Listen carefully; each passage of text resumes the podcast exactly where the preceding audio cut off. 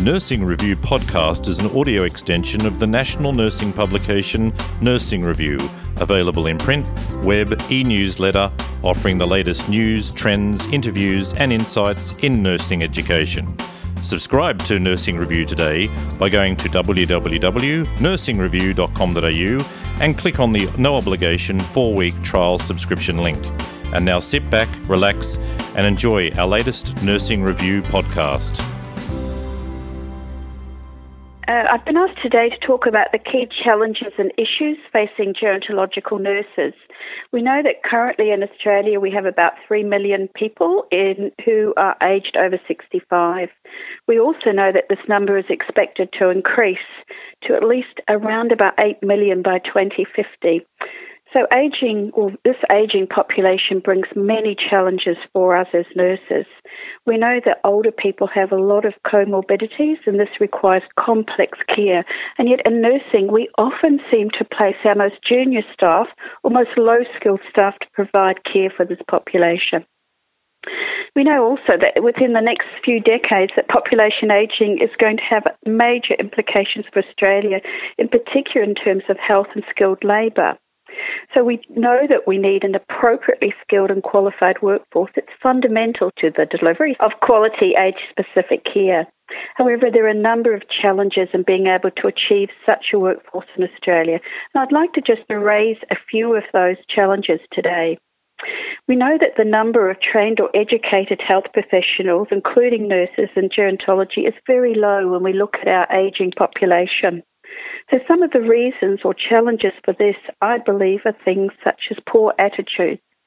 We know that nurses work across settings and therefore they're in contact with older people frequently in their career. And yet, nursing graduates often equate gerontological nursing only with long term care or residential aged care. They often have very poor attitudes towards care of older people.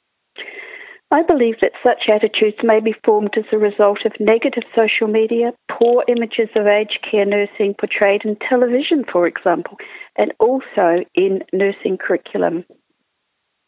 Another challenge we have is the limited gerontological nursing content in undergraduate curriculum, as well as postgraduate specialisation in gerontological nursing. This is really uncommon in Australia.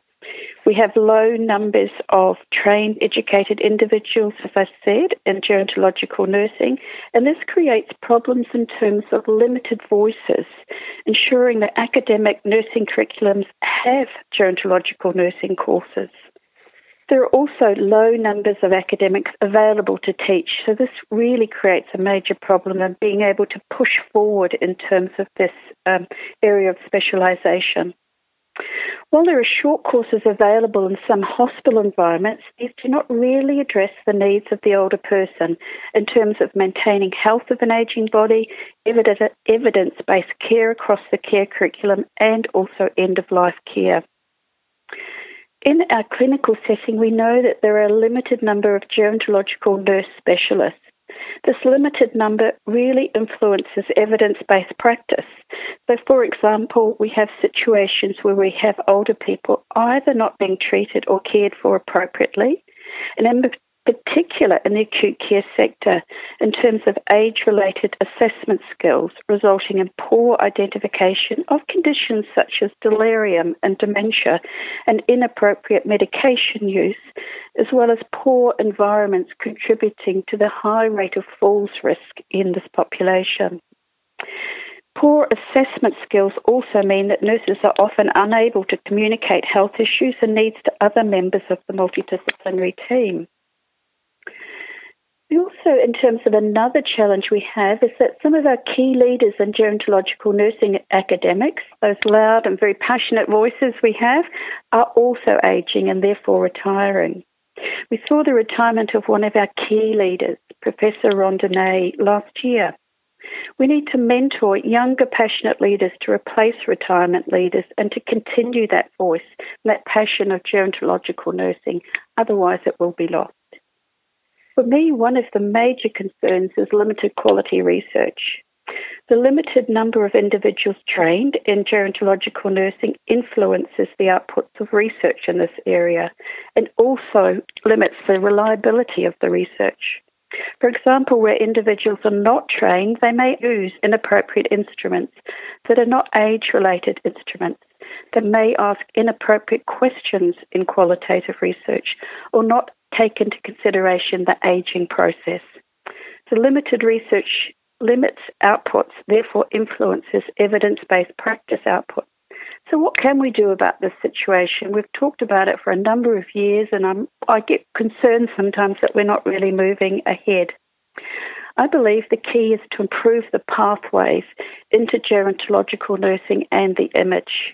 So things such as mandating undergraduate nursing curriculum content, i.e., that the curricula have to include an emphasis on aging and the influence of aging on nursing practice. So things like assessment of the aging body, person centered care, chronic disease, etc. I believe there's a need to promote within the undergraduate curriculum an understanding that gerontological nursing is a specialty. Just as critical care, etc., is, that it's a field with the most highly skilled work due to the complexity of the comorbidities that staff manage. The problem we have is the low number of academic staff or qualified staff to teach the core content of the undergraduate curriculum. I believe one way or recommendation I have for this is to offer things such as online learning from universities where there are key qualified staff in the interim until numbers build so that students are taught by the best in the field.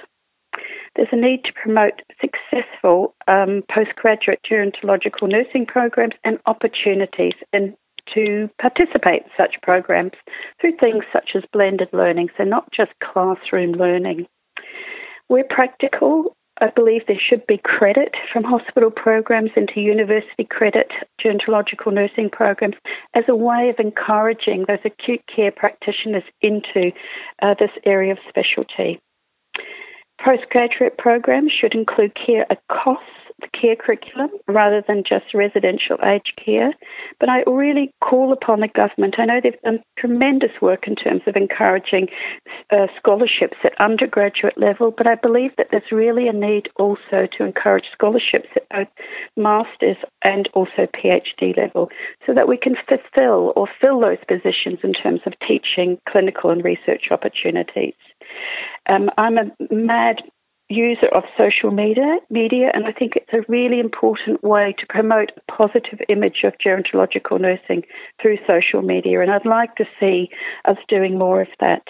And finally, I believe that there's a need to develop a specialty college or foundation of gerontological nursing within Australia that promotes the positive image of gerontological nursing and awards scholarships and opportunities. Thank you. Nursing Review podcast is an audio extension of the national nursing publication Nursing Review, available in print, web, e newsletter, offering the latest news, trends, interviews, and insights in nursing education. Subscribe to Nursing Review today by going to www.nursingreview.com.au and click on the no obligation four week trial subscription link.